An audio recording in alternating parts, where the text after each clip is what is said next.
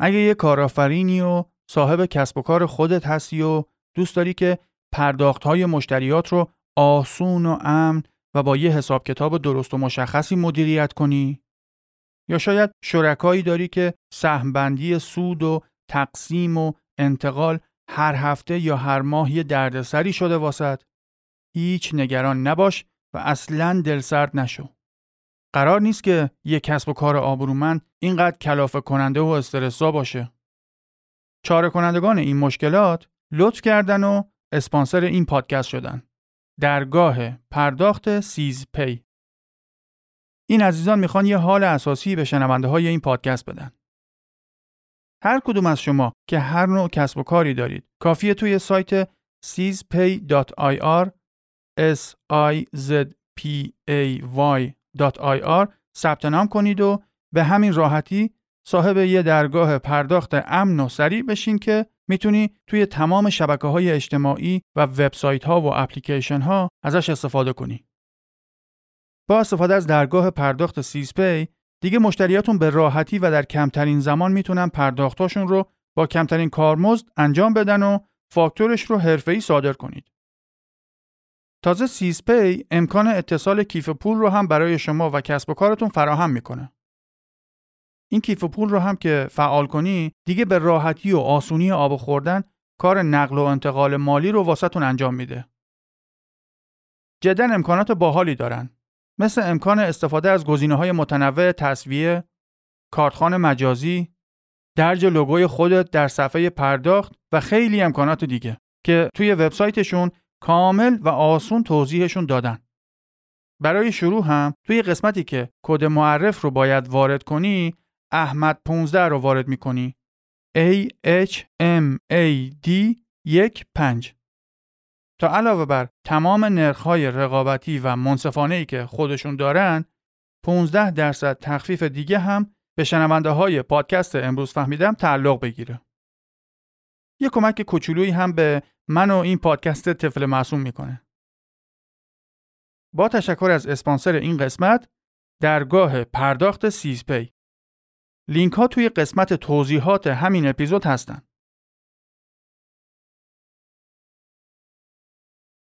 این پادکست امروز فهمیدمه و من فقط یه بار توی تمام عمرم و اونم تازه مامانم به هم گفته ماشاءالله خیلی خوش دیپی. دیگه از اون به بعد ماشاءالله بزنم به تخته، هر جا میرم خودم رو خوش دیپ ترین و نازترین احمد صدیقپور دنیا معرفی میکنم.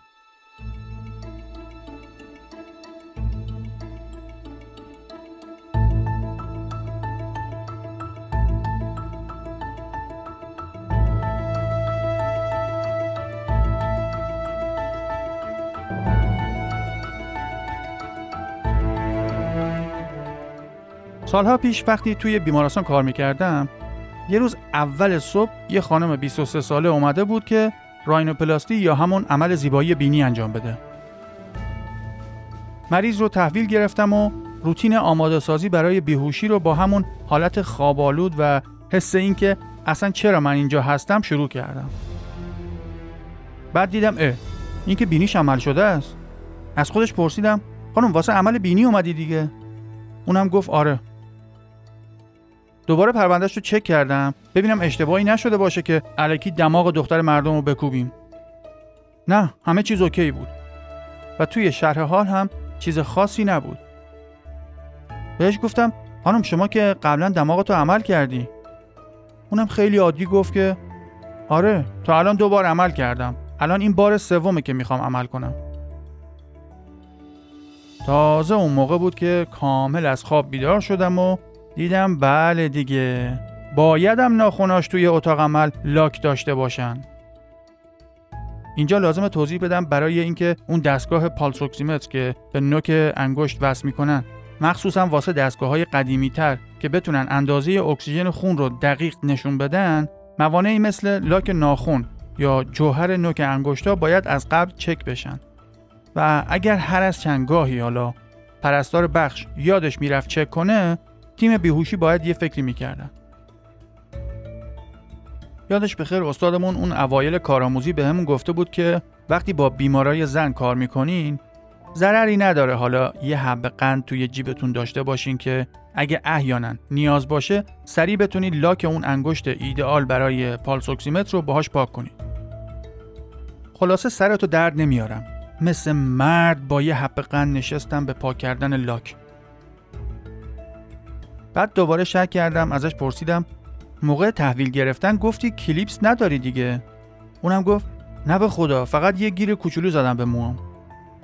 لا اله الا الله.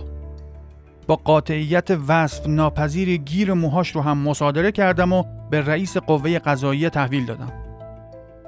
همینطور که داشتم با یه صلابت و جذبه مردانه خاصی با قند لاک ناخن پاک می کردم، جالب ترین قسمت کارم که شنیدن داستان بیمارا بود رو شروع کردم.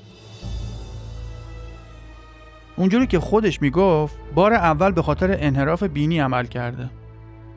بعد از چند وقت دوستاش بهش گفتن اگه دماغش جمع‌تر باشه خیلی قشنگتر میشه و بعد از کلی ماجرا دوباره رفته زیر تیغ جراحی. برای بار سوم هم که در خدمتشون بودیم، شاید باورت نشه ولی گفت که دختر خالش خیلی اصرار داشته که نوک دماغش دیگه الان مدش رفته و باید یه خورده زاویهش بیشتر رو به بالا باشه. توی اون لحظه پردازش اون همه اطلاعات و اینکه چقدر دنیای آدما و اولویت‌هاشون میتونه متفاوت باشه واسم ممکن نبود. دیگه بقیه تیم جراحی هم آماده بودن و منتظر بیهوشی. همونجا فقط خواستم واسش مثال بزنم که مثلا آدم باید واقعیت ظاهر خودش رو بپذیره و اینقدر نباید نسبت به خودش حس بدی داشته باشه. ماسکم رو از روی دماغم آوردم پایین که خودم رو مثال بزنم که دیگه تفلک تا دماغ منو دید یهو شو که عصبی بهش وارد شد و بیچاره بدون دارو بیهوش شد و البته عملش به خوبی انجام گرفت.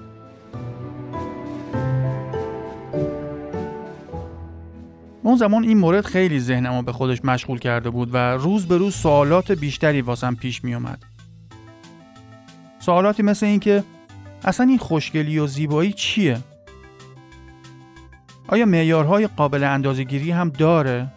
آیا اصلا میشه در مورد زیبایی قضاوت علمی و معقول و منطقی داشت؟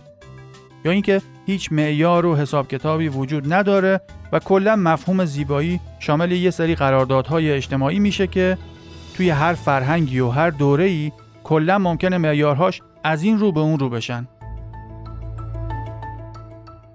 با من همراه باش تا امروز با هم جواب علمی چند تا از اساسی ترین سوالات مبحث زیبایی و جذابیت رو بفهمیم.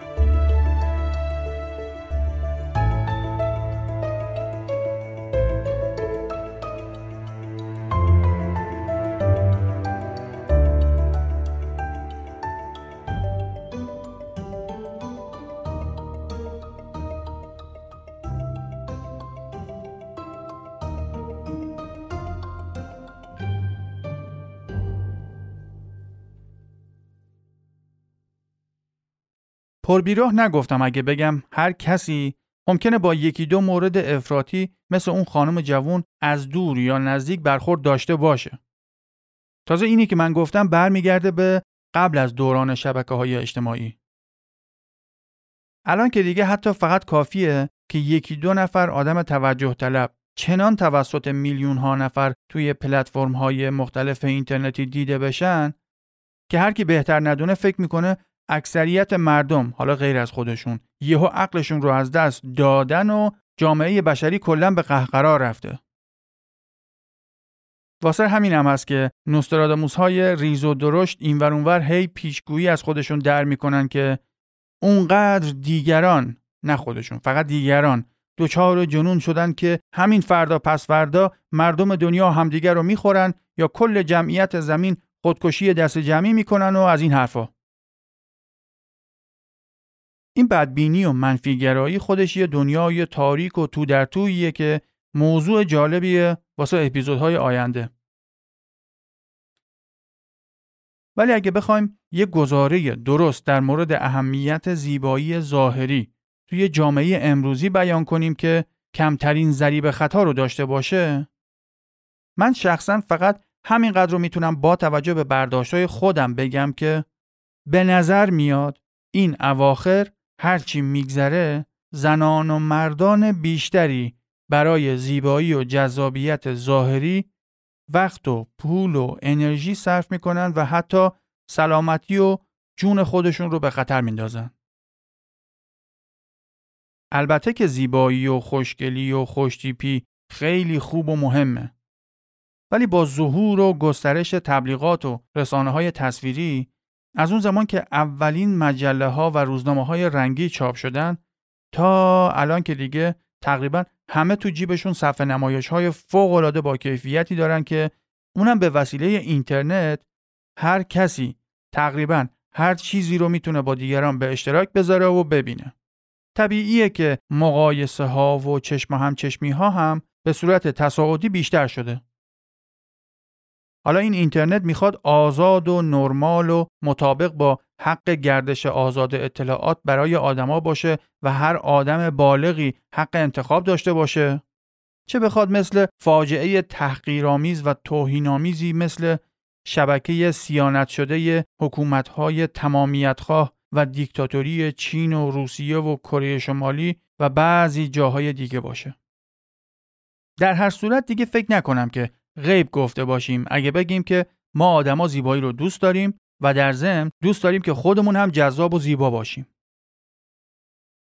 حالا اینکه معمولاً چه جور آدمایی و در چه شرایطی ظاهر و زیبایی واسهشون اونقدر مهم میشه که برای به اصطلاح زیباتر شدن به اقدامات عجیب و غریب و افراطی دست میزنن یه بحث دیگه است.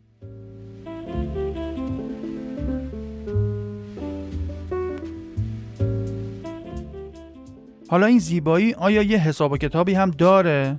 و اصلا چرا ما آدما زیبایی واسمون مهم بوده و هست؟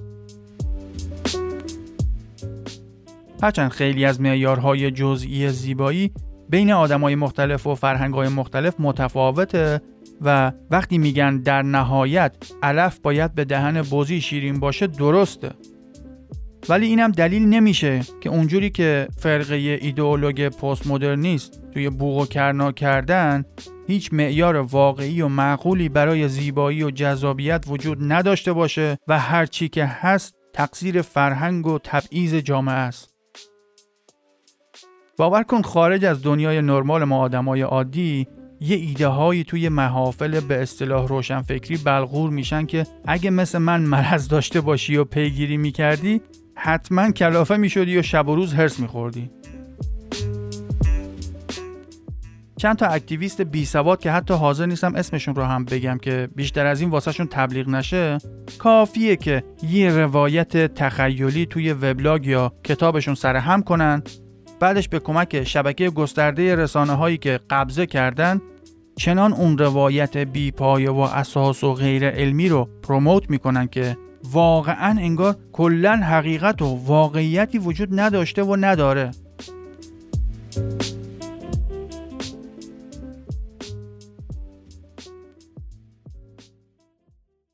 ولی دانشمندان باهوش و پرتلاش همچنان سال‌هاست که به دور از هیاهو و جنجال‌های غرض‌ورزانه توی آزمایشگاه‌ها و مراکز تحقیقاتیشون مشغول پیدا کردن جواب برای سوال‌های بشر هستند. یکی از این عزیزان همین دکتر رندی ثورنهیل خودمونه که توی اپیزود چهل و دو هم معرفیش کردم و به یه سری از کارهای دیگه‌اش اشاره کرده بودم. این بزرگوار از دهه هشتاد میلادی روی الگوهای جفتگیری و تولید مثل حشرات کار میکرده. یعنی دقیقاً همون دورانی که من توی دوران کودکی دهه شصت تاریک فکر میکردم هلیکوپترها همون سنجاقک هایی هستن که خیلی غذا خوردن و بزرگ شدن. واسه همین با یکی دوتا از وروجک های نابغه همسایه‌مون در به در دنبال سنجاقک میگشتم و با حوصله و دقت شکارشون میکردم که بهشون غذا بدم و هلیکوپتر پرورش بدم. ولی خب هنوز هم نفهمیدم چرا هیچ کدوم از پروژه ها موفقیت آمیز نبودن. حالا فعلا تحقیقات درخشان من موضوع این قسمت نیستن. برگردیم همون اواخر دهه هشتاد میلادی. تا اون موقع زیستشناسا و روانشناسان تکاملی میدونستن که در بین گونه‌های جانداری که رو به جلو حرکت میکنن، قرینه بودن دو طرف چپ و راست بدن واسهشون مزیت بقای زیادی داشته. چرا؟ چون هم اندازه نبودن هر کدوم از ارگان‌های بدنشون موقع حرکت باعث ایجاد لگ و اختلال در حرکتشون میشه و همین هم باعث میشه که هم جنس نر و هم ماده نامتقارن برای جفتگیری شانس کمتری داشته باشن و انتخاب نشن. حالا تا اوایل دهه نود میلادی، با اینکه فرضیه ها در مورد مهم بودن تقارن چپ و راست برای ما آدما وجود داشتن، ولی تا اون موقع کسی نتونسته بود که تکنیک درست و معتبری برای اندازه‌گیری دقیق چپ و راست صورت انسان ارائه کنه. تا اینکه آقای رندی ثورنهیل و همکارش یه معیار و تکنیک دقیق برای اندازه‌گیری قرینه بودن چهره انسان ارائه کردن. اونا اولین تحقیق رو روی ارتباط جذابیت و زیبایی ما آدما و اندازه قرینه بودن طرف چپ و راست اجزای صورت انجام دادن. و جای تعجبی هم نداره که اون مطالعه نشون داد که در بین انسان‌ها هم رابطه مستقیم و بسیار زیادی بین قرینه بودن صورت هر فرد و امتیاز جذابیت و زیبایی که دیگران بهش میدن وجود داره. چه زن و چه مرد، هر چی فیچرز و اجزاء صورتش در چپ و راست قرینه تر باشه، به همون میزان هم چه توسط همجنس خودشون و چه توسط جنس مقابلشون زیباتر ارزیابی میشن. دیگه ناگفته پیداست که این تحقیق ضمن ایجاد سر و صدای زیاد در مجامع علمی دنیا چندین بار توسط دیگران تکرار شده و نتیجه مشابه به دست اومده و همین شروعی شد برای محققای دیگه که همین معیار قرینه بودن اجزای صورت رو هم در بین سنین مختلف آزمایش کنن و هم بین آدمایی با رنگ پوست و قومیت‌های متفاوت بررسی کنن و مشخص شد که در هر حالتی ما آدما هیچ فرقی واسمون نداره که طرف زن یا مرد، پیر یا جوان باشه و یا اینکه سیاه یا زرد یا سفید باشه. هر چقدر که صورت طرف قرینه تر باشه، به نظرمون اون فرد خوشگل تره. حتی کودکان رو هم مطالعه کردن. متوجه شدن که بچه های سنین مختلف هم صورت های قرینه تر رو زیباتر می دونن. جدیدن حتی نوزادای تازه متولد شده رو هم توی چندین تحقیق مجزا مطالعه کردن و دیدن حتی نوزادان هم به صورت هایی که اجزاء قرینه تری دارن طولانی تر نگاه میکنن.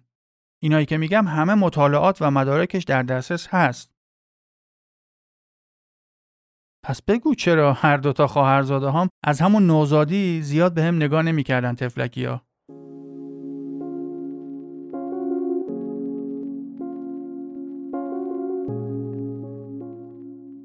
آقای ثورنهیل و تیمشون بعدش در مورد قرینه بودن اجزاء صورت و تأثیرش روی زندگی روزمره تحقیق انجام دادن که همین فیلد تحقیقاتی هم یافته‌های جالبی داشته که دوباره توسط محققای دیگه خیلی گسترش پیدا کرده و همچنان در این زمینه روز به روز داره یافته‌های جدید میاد بیرون. ایشون به همین اکتفا نکرده و بعد از اون همراه با تیمش رابطه قرینه بودن قسمت‌های مختلف بدن و زیبایی و جذابیت رو هم بررسی کردن. برای این کار اونا یازده قسمت از بدن رو به عنوان معیار در نظر گرفتن که حالا دیگه وقت نمیشه به این بپردازیم که چطوری هر کدوم از این قسمت‌های بدن رو انتخاب کردن. ولی به عنوان مثال طول و عرض گوش در هر دو طرف و آناتومی آرنج‌ها و مچ دست و انگشتای دست و عرض قوزک هر دو تا پا و استخوان‌های دیگر رو همگی به عنوان متغیرهای ترکیبی در نظر گرفتن. البته که طبیعتاً قرینه بودن این اندام‌ها با قرینه بودن اجزاء صورت همبستگی بسیار بالایی داره. داشتن یک بدن که چپ و راستش قرینه باشه تقریبا به اندازه داشتن صورت قرینه به موفقیت در جفت‌یابی انسان کمک میکنه. همین تکنیک دقیق اندازه‌گیری هم دوباره توسط گروه‌های تحقیقاتی دیگه در مطالعات مختلف استفاده شده. درسته که این داداش رندی ما یه روانشناس تکاملی و حشره شناسه، ولی در درجه اول یه زیستشناس تکاملیه. پس طبیعتاً معیارهای بقا و تکاملی مثل میتینگ سکسس یا موفقیت در جفت‌یابی رو همیشه در نظر داره و اندازه‌گیری میکنه.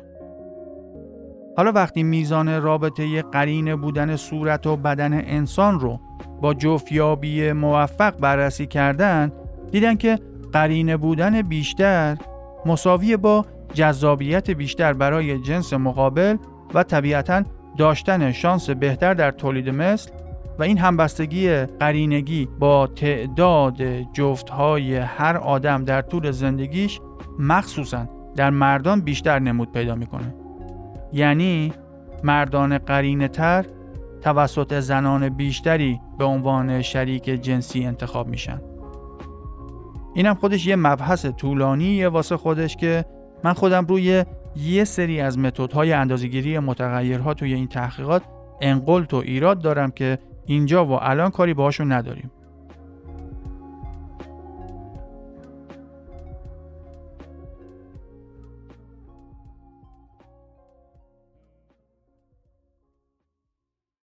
حالا اینجا ممکنه واسمون سوال پیش بیاد که اصلا چرا باید قرینه بودن دو طرف صورت و بدن اینقدر مهم باشه؟ مگه این تقارن چه مزیت ژنتیکی در تکامل و انتخاب طبیعی رو نشون میده؟ خب ما باید اینو بدونیم که بعد از لقاح دو گامت نر و ماده و تشکیل اولیه جنین در هر ارگانیسمی برای اینکه جنین بتونه هر کدوم از مراحل رشد اندامهای مختلف رو به صورت قرینه و مساوی در هر دو طرف ادامه بده، باید هزینه و بنیه زیستی زیادی صرف کنه که این خودش نشون میده که اون میکس به خصوص ژنتیکی که به صورت شانسی تبدیل به یه موجود زنده شده توی این قمار ژنتیکی دست خوبی واسش برخورده که میتونه برای قرینه بودن اینقدر هزینه کنه. یعنی در طول آزمون خطاهای تکاملی تمام موجودات و به ویژه ارگانیسم هایی که افقی و رو به جلو حرکت میکنن به صورت ناخودآگاه میدونن که حالا مخصوصا در مورد ما آدما مثلا این آدمی که قرینه تره حتما قرعه ژنتیکی خوبی به نامش خورده که تونسته از منابع خزانه ژنتیکیش بیشتر خرج و هزینه کنه که صورت و بدنش قرینه تر باشه. اگه الان داری جلوی آینه خودتو چک میکنی و یادت نمیاد آدمی که به طور خیلی واضحی نامتقارن بوده رو آخرین بار کی و کجا دیدی، اینو بدون که این روند چند میلیون ساله خود به خود به اون اجداد کج و کوله قدیمی ما فرصت تولید مثل نداده و یه جورایی همه ما تقریبا حاصل جفتگیری آدمایی هستیم که توی دوره خودشون قرینه تر از رقبای جنسی خودشون بودن. پس وقتی یه موجود زنده بدن و فینوتایپ قرینه داره، این یه سیگنال واسه جنس مقابله که بله دیگه اینی که توی دوران جنینی و رشدش تونسته واسه قرینه رشد کردن اینقدر منابع زیستی خودش رو خرج کنه حتما انبار ژنتیکی داره که پر از جنس خوبه و اگه من نصف ژن بچه هام از این یارو باشه حتما بچه هام هم اصل جنس در میان. حالا درسته من دارم اینجوری توضیح میدم ولی خیلی از صفات مهم ژنتیکی دیگر رو هم مطالعه کردن و مشخص شده که واقعا همبستگی قابل توجهی با هم دارن. مثلا یکی از صفاتی که باز همین تیم آقای رندی ثورنهیل مطالعه کردن جنرال کاگنیتیو ابیلیتی یا هوش بوده. بعد از اونا هم چهار پنج بار این مطالعه توسط دیگران هم تکرار شده و دیدن که میزان همبستگی هوش افراد با قرینه تر بودن صورت و بدنشون حدود سه دهم بوده. حالا اگه این میزان همبستگی رو با ضریب خطای اندازه‌گیری هوش و ضریب خطای اندازه‌گیری همین قرینگی در نظر بگیری، مسلماً میزان همبستگی بیشتری به دست میاد. ولی همین همبستگی متوسط رو هم میتونیم توی زندگی واقعی به عینه مشاهده کنیم که هر زن یا مرد قرینه و جذابی لزوماً به همون اندازه خوشگلیش ممکنه باهوش نباشه. ولی ایده کلی اینه که اونایی که در طول تاریخ تکامل بشر قرینه تر بودن، احتمال این که همزمان الگوهای مناسبتر و ایدئالتری از سلولهای عصبی مغز رو توی قرعه کشی ژنتیکی برنده بشن بیشتر بوده و هست. یعنی اون قرینه های خوشگل لامصب ممکنه نورون های مغزشون هم بهتر با هم شبکه سازی کرده باشن. حالا مطالعات عصبی و مغزی دیگه‌ای در ادامه توسط دیگران انجام شده که امیدوارم اپیزودهای بعدی برسیم مرورشون کنیم.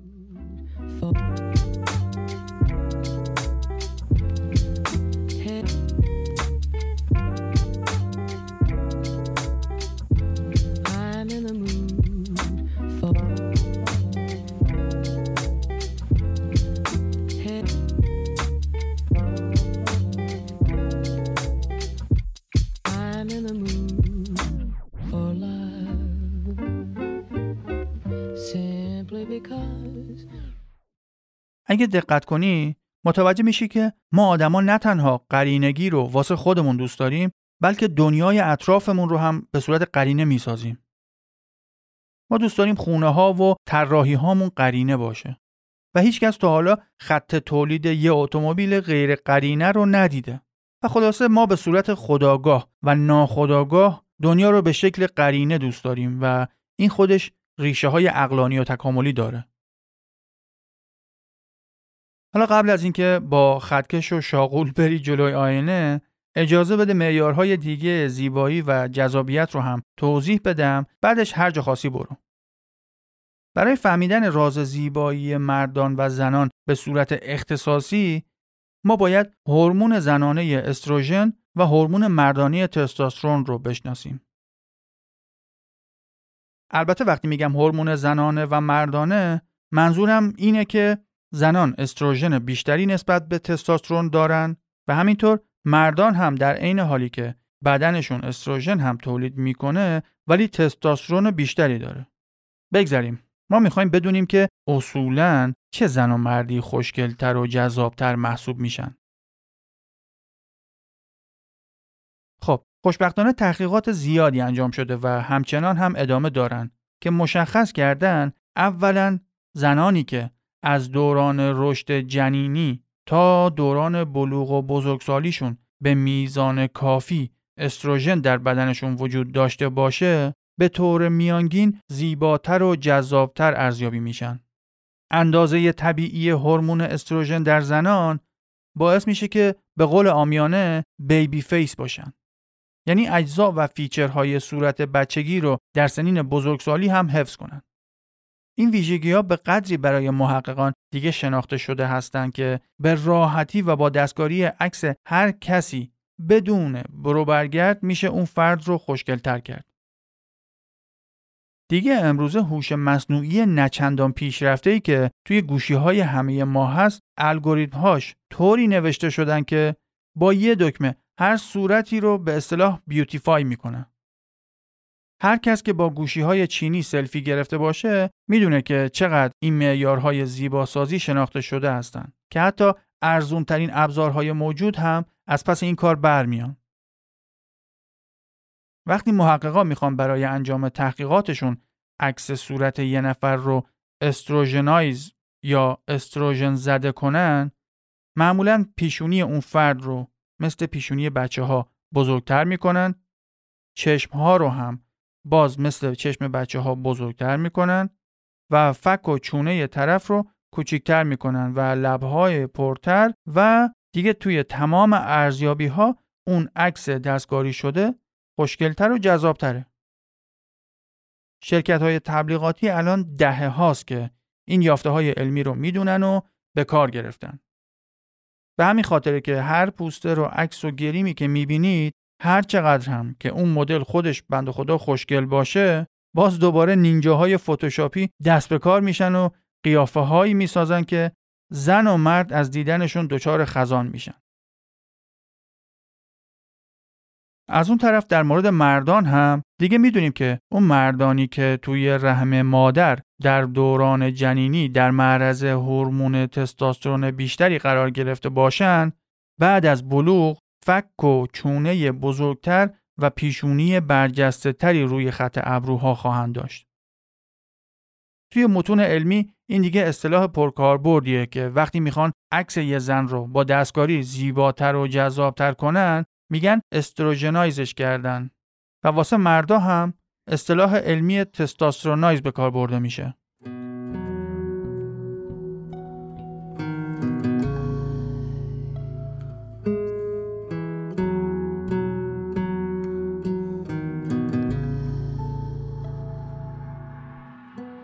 وقتی حرف از اندام جذاب برای جنس مقابل وسط میاد، باز هم مطالعات بسیار زیادی انجام شده که دیگه جایی برای تحلیل‌های مثلا جامعه شناختی نئومارکسیست ها نمیمونه.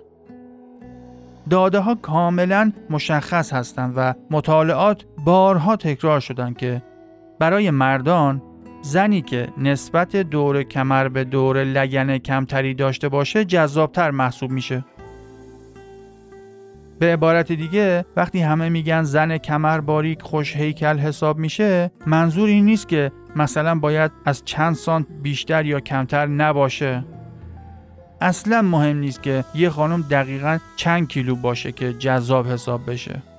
همین که نسبت اندازه دور کمر به اندازه دور لگن ایشون هفت دهم یا کمتر باشه، دیگه اون خانم میتونه خودش رو مدل حساب کنه. جدی میگم ها، مدل ها رو هم مطالعه کردن.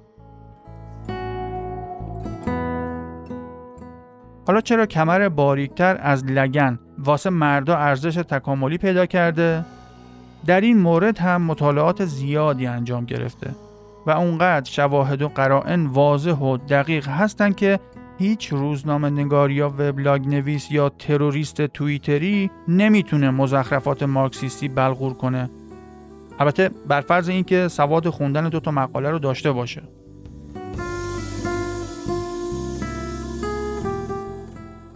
مشخص شده که این hourglass shape یا شکل ساعت شنی به صورت تکاملی نشون دهنده سلامت نسبی اون زن بوده و هست.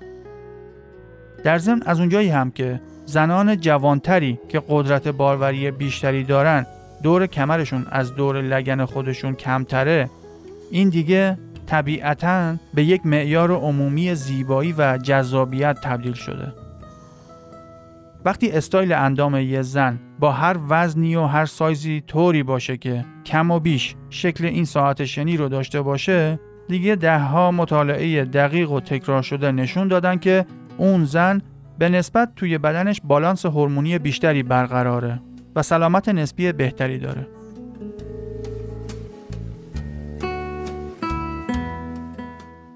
حالا در مورد مردان، جذابیت و زیبایی اندام اینجوریه که علاوه بر این که زنان بدون استثنا مردای کوتاه‌تر از خودشون رو جذاب نمیدونن، نسبت عرض شانه‌های اون مرد به دور کمرش هرچی بیشتر باشه یا به اصطلاح بالاتنه وی شکل یا هفتی خودمون داشته باشه، اون مرد خوش‌اندام‌تر حساب میشه. یعنی در اصل اون چیزایی که نسل‌ها و قرن‌هاست که جزو دانسته‌های عامه مردم بوده و هست، خیلیاشون پایه و اساس بیولوژیک و تکاملی بسیار قوی دارن که صدها و هزاران تحقیق معتبر علمی هم تاییدشون کرده. زن کمر باریک یا مرد چهارشونه معیار زیبایی بوده و هست. و امروز دیگه میدونیم که این ویژگی‌های ظاهری رابطه مستقیمی با سلامت عمومی و ژن‌های مناسب فرد دارن. فارغ از اینکه کدوم اکانت رو توی شبکه‌های اجتماعی دنبال می‌کنی و یا اینکه فلان سلبریتی داره چه مزخرف جدیدی رو به اسم راز زیبایی و جذابیت بهت میندازه، واقعاً همین که بفهمی زیبایی و سلامت با هم رابطه دارن واسه رهابخش نیست. فارغ از اینکه پوستت چه رنگی باشه یا چهار پنج کیلو کمتر و بیشتر از الانت باشی، انصافاً همین که میدونی با یه خورده بهتر غذا خوردن و ورزش کردن میتونی تمام استانداردهای زیبایی انسان رو داشته باشی، خیالت رو راحت‌تر نمیکنه؟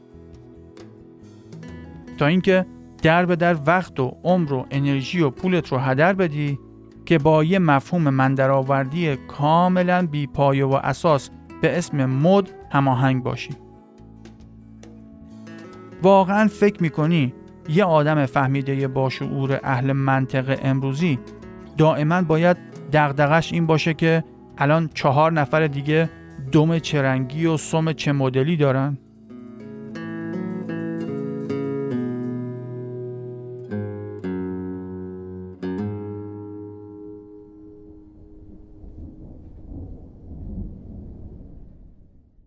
پس به طور خلاصه تا اینجا بر اساس دانش قابل تست و آزمایش دیگه ما میدونیم که ما آدما زیبایی و جذابیت رو بر اساس قرینه بودن طرف چپ و راست صورت و کلا بدن افراد قضاوت میکنیم که این معیار خودش تا حدود زیادی نشون دهنده سلامت فرده. دوم اینکه هم زنان و هم مردان هر دو با معیار میزان بالانس و تعادل هورمونیشون قضاوت میشن. هرچه زنان سطح هورمون استروژن بدنشون متعادل تر باشه، چهره فمینین و بچگونه تری خواهند داشت. ساختار بدنشون هم پتیت و زنانه تر میشه. از اون طرف هم برای مردان ملاک های بالانس هورمونی تستوسترون هم توی چهره و صداشون و هم در کل ساختار فرم بدنشون از تراکم استخوانی بالاتر تا حجم ماهیچه‌ای بیشتر مشخص میشه. معیار سوم هم علائم و سیگنال‌های جوانی و باروریه که چون زنان از لحاظ بیولوژیک و نه به دلیل مردسالاری و سرمایه‌داری دوره مشخصی از باروری دارن، طبیعتاً در طول تاریخ تکامل مردانی که نسبت به شناسایی سیگنال‌های ظاهری جوانی و باروری موفق تر بودن بیشتر بچه دار شدن. مهمترین معیار در فرم بدن زنان هم همون شکل تقریبی و نسبی ساعت شنیه. حالا یک زن هر چند کیلو وزن داشته باشه فرق آنچنانی در جذابیت و زیباییش نداره. مهم اون نسبت دور کمر به دور لگنه که همون هم نشان دهنده سلامتی خودشه. البته در کل با افزایش سن هم زنان و هم مردان جذابیت و باروریشون کمتر میشه. اینا رو گفتیم که برسیم به یکی از مهمترین معیارهای زیبایی که اتفاقاً خیلی خرافات و افسانه در موردش شنیدیم. ولی خوشبختم که خدمتت عرض کنم که رنگ پوست و قومیت به خودی خود هیچ تأثیری در قضاوت دیگران در مورد زیبایی و جذابیت شما نداره. بله، در تمام دنیا مردان و زنانی که ویژگی شخصیتی اوپننس یا پذیرا بودن برای چیزای جدید پایینی دارن، بیشتر به سمت آدمایی شبیه‌تر خودشون جذب میشن و مبارکشون باشه و وسلام، دیگه حرفی نیست. ولی حالا بین آدمایی که اوپننس بالایی دارن ممکنه یه سری پرت و پلا و افسانه شهری شنیده باشی که احتمالاً میگه یه رنگ پوست یا قومیت خاصی ممکنه از طرف بقیه زیباتر و جذابتر قضاوت بشه. نه، به هیچ وجه اینطوری نیست. خواهش میکنم بچه بچه حرف نزنید. اون خانم یا آقایی که بر اساس بالا بودن تریت و ویژگی اوپننسی که داره کلن خلق و خوی لیبرال و نگاه هرچه پیش آید خوشایندی به قومیت‌ها و فرهنگ‌ها و هنرها و ایده‌های مختلف داره، فارغ از اینکه خودش کجایی باشه، وقتی زن یا مرد آسیایی خوشگل ببینه خوشش میاد، آفریقایی تبار خوشگل ببینه جذبش میشه، سفید و کاکیژن یا خاورمیانه‌ای جذاب ببینه هم خوشش میاد. پس حتما علاوه بر اون ویژگی های قبلی که عرض کردم یه ویژگی خاصی توی تمام رنگ پوست ها باید باشه که بعضی هاشون به نظر نچسب میان و بعضی هاشون هم خوشرنگ و زیبا و خواستنی به نظر میان. خانم ها و آقایون، در اینجا شما رو با carotenoid pigments یا رنگدانه های carotenoid آشنا میکنن. شاید اولش باورش واسه خیلی ها سخت باشه، ولی این رنگدانه های عزیز که زرد و نارنجی و قرمز تشریف دارن، مسئول مستقیم زیبایی و جذابیت پوست انسان در هر رنگ و قومیتی هستند. دیدی هر کسی که در طبقه متوسط و بالای اقتصادی جهان قرار داره و دغدغه‌های روزمره و بقای کمتری نسبت به بقیه داره، یکی از اولین اقداماتی که برای جذابتر شدن انجام میده اینه که یا میره زیر نور شدید و مستقیم آفتاب و در ملأ عام یا خاص به صورت اوریان دراز میکشه تا نیمسوز بشه و سرطان پوست بگیره، یا کسی که پولش اونقدر زیاده که دستگاه انسان کباب پز یا همون سولاریوم میخره که تن یا برنزه بشه. تا حالا فکر کردی که این قانون نانوشته رو کی به همون گفته که آدما وقتی برشته میشن خیلی خوشگلتر میشن؟ یا وقتی نیاکان ایرانی ما به کوری چشم خیلیا توی چهارشنبه سوری جمله معروف زردی من از تو سرخی تو از من رو میگفتن، چرا زردی واسه شون ارزش داشته؟ اوکی، قبول دارم یک خورده زیادی تئوری پردازی کردم، ولی حالا منظورم اینه که کاشف به عمل اومده که حتی یه نفر آفریقایی سیاه پوست که همین رنگدانه های بزرگوار رو توی پوستش داره به مراتب جذابتر از یه سیاه پوست رنگ پریده. اصولا نگرانی آدمایی که پوستشون سفیده هم اینه که پیل و رنگ پریده و به اصطلاح ماست به نظر بیان. و همینطور همه جا و هر رنگ پوست و فرهنگی که مورد مطالعه قرار گرفته مشخص شده که کل داستان اصلش به خاطر داشتن این رنگدانه های کراتنویده. این رنگدانه ها فقط توسط گیاهان و بعضی جلبک ها و قارچ ها تولید میشن و تقریبا هیچ گونه جانوری نمیتونه خودش توی بدنش این رنگدانه های جالب رو تولید کنه، مگر اینکه یه جانور گیاهخوار گیاهان تولید کننده کراتنوید رو بخوره و یه جانور گوشخوار هم اون زمون بسته رو بلنبونه و به این ترتیب گوشخواران هم خوشگل و جذاب بشن.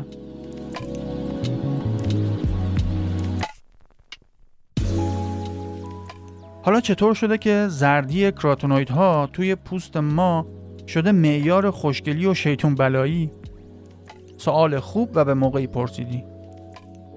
داستان از این قراره که از زمان انسان ما قبل تاریخ که هنوز علم پزشکی و زیستشناسی امروزی نبود که به همون نشون بده که سلامت و کارکرد درست دستگاه گوارش خیلی خیلی مهمه و هست و نیست جسمی و روانی آدما به عملکرد سالم گوارشی ما بستگی داره، اون انسان‌های اولیه از چند متری میتونستن تشخیص بدن که یه خانم یا آقایی که قصد کار خیر داره آیا اصلا به زحمتش میارزه که ژن‌هاش رو به بچه‌هاش منتقل کنن یا نه.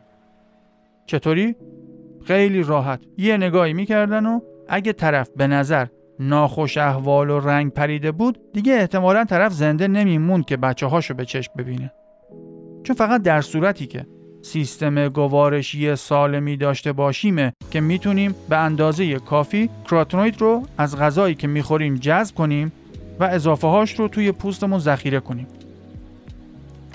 به عبارت دیگه، کسی که سیستم گوارش و در کل سلامت نسبی خوبی داره میتونه از گیاهانی مثل گوجه و ذرت و هویج و تربچه و کدو حلوایی و همچنین ماهی سلمان و میگو و خیلی خوراکی های دیگه کراتنوید جذب کنه و رنگ پوستش یه رگ زردی داشته باشه. پس به این ترتیب این زردی ناشی از جذب و انبار کردن مازاد کراتنوید ها نشانه مهمی از سلامت طرف حساب می شده و اومده توی معیارهای عمومی و یونیورسال زیبایی و جذابیت. الان اگه جوگیر بشم میرم سر منبر رو در مورد این حرف میزنم که چطور با خوردن چربی های حیوانی میزان دسترسی زیستی این کراتنوید ها بیشتر میشه و اصلا چرا اضافهش رو میفرستیم توی پوستمون و خلاصه میشه یه مثنوی طولانی. فقط اینو بگم که دیدی دوباره زیبایی با سلامت و درست غذا خوردن به دست میاد.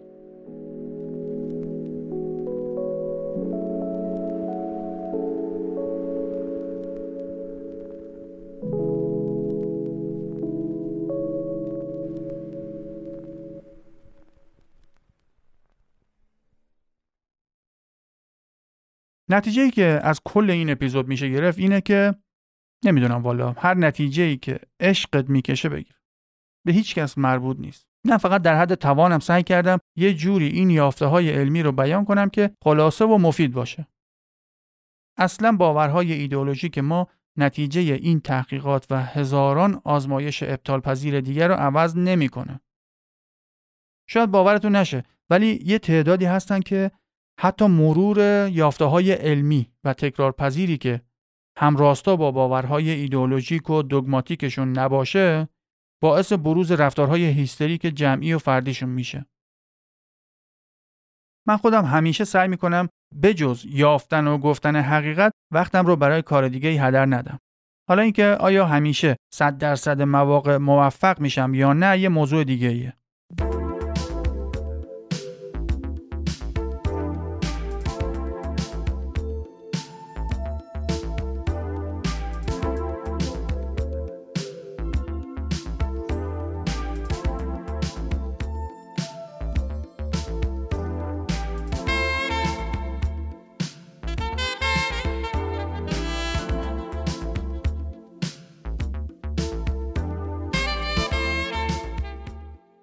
حالا که تعداد شنونده ها و دنبال کنندگان این پادکست به شکل عجیب و تصاعدی زیاد شده، لازم میدونم هم صمیمانه از تک تک شما مهربونای کنجکاو تشکر کنم که این پادکست رو به دیگران معرفی میکنید و در ضمن به همه شما عزیزان دلم قول بدم، همینطور که تا الان کلامی غیر از حقیقت نگفتم، تا هر وقت که اینجا به همراه هم میخوایم دانشجووارانه بفهمیم و یاد بگیریم، هرگز کلمه‌ای غیر از واقعیت و حقیقت از زبان من نخواهید شنید.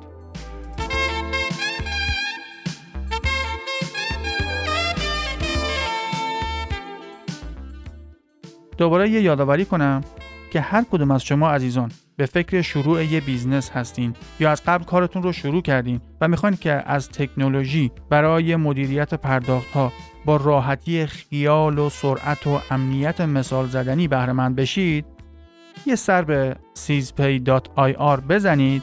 توضیحات رو اونجا مفصل نوشتن. همونطور که عرض کردم، تیم پشتیبانی بیست و چهار ساعته هم داره که هیچ وقت کارت لنگ نمونه. وقتی خواستی ثبت نام کنی، اگه کد معرف احمد پانزده ای اچ ام ای دی یک پنج رو وارد کنی، علاوه بر نرخ‌های بسیار رقابتی که دارن، پانزده درصد دیگه هم تخفیف می‌گیری. اینجوری هم تو کار کاسبیت روش می‌کنه و همین که به پادکست خودتون کمکی کردین که بهتر و حرفه‌ای‌تر ادامه پیدا کنه.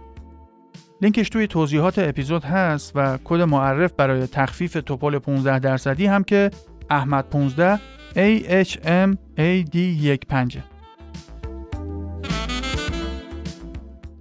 دوستتون دارم. دانشجو و دیرباور بمونید.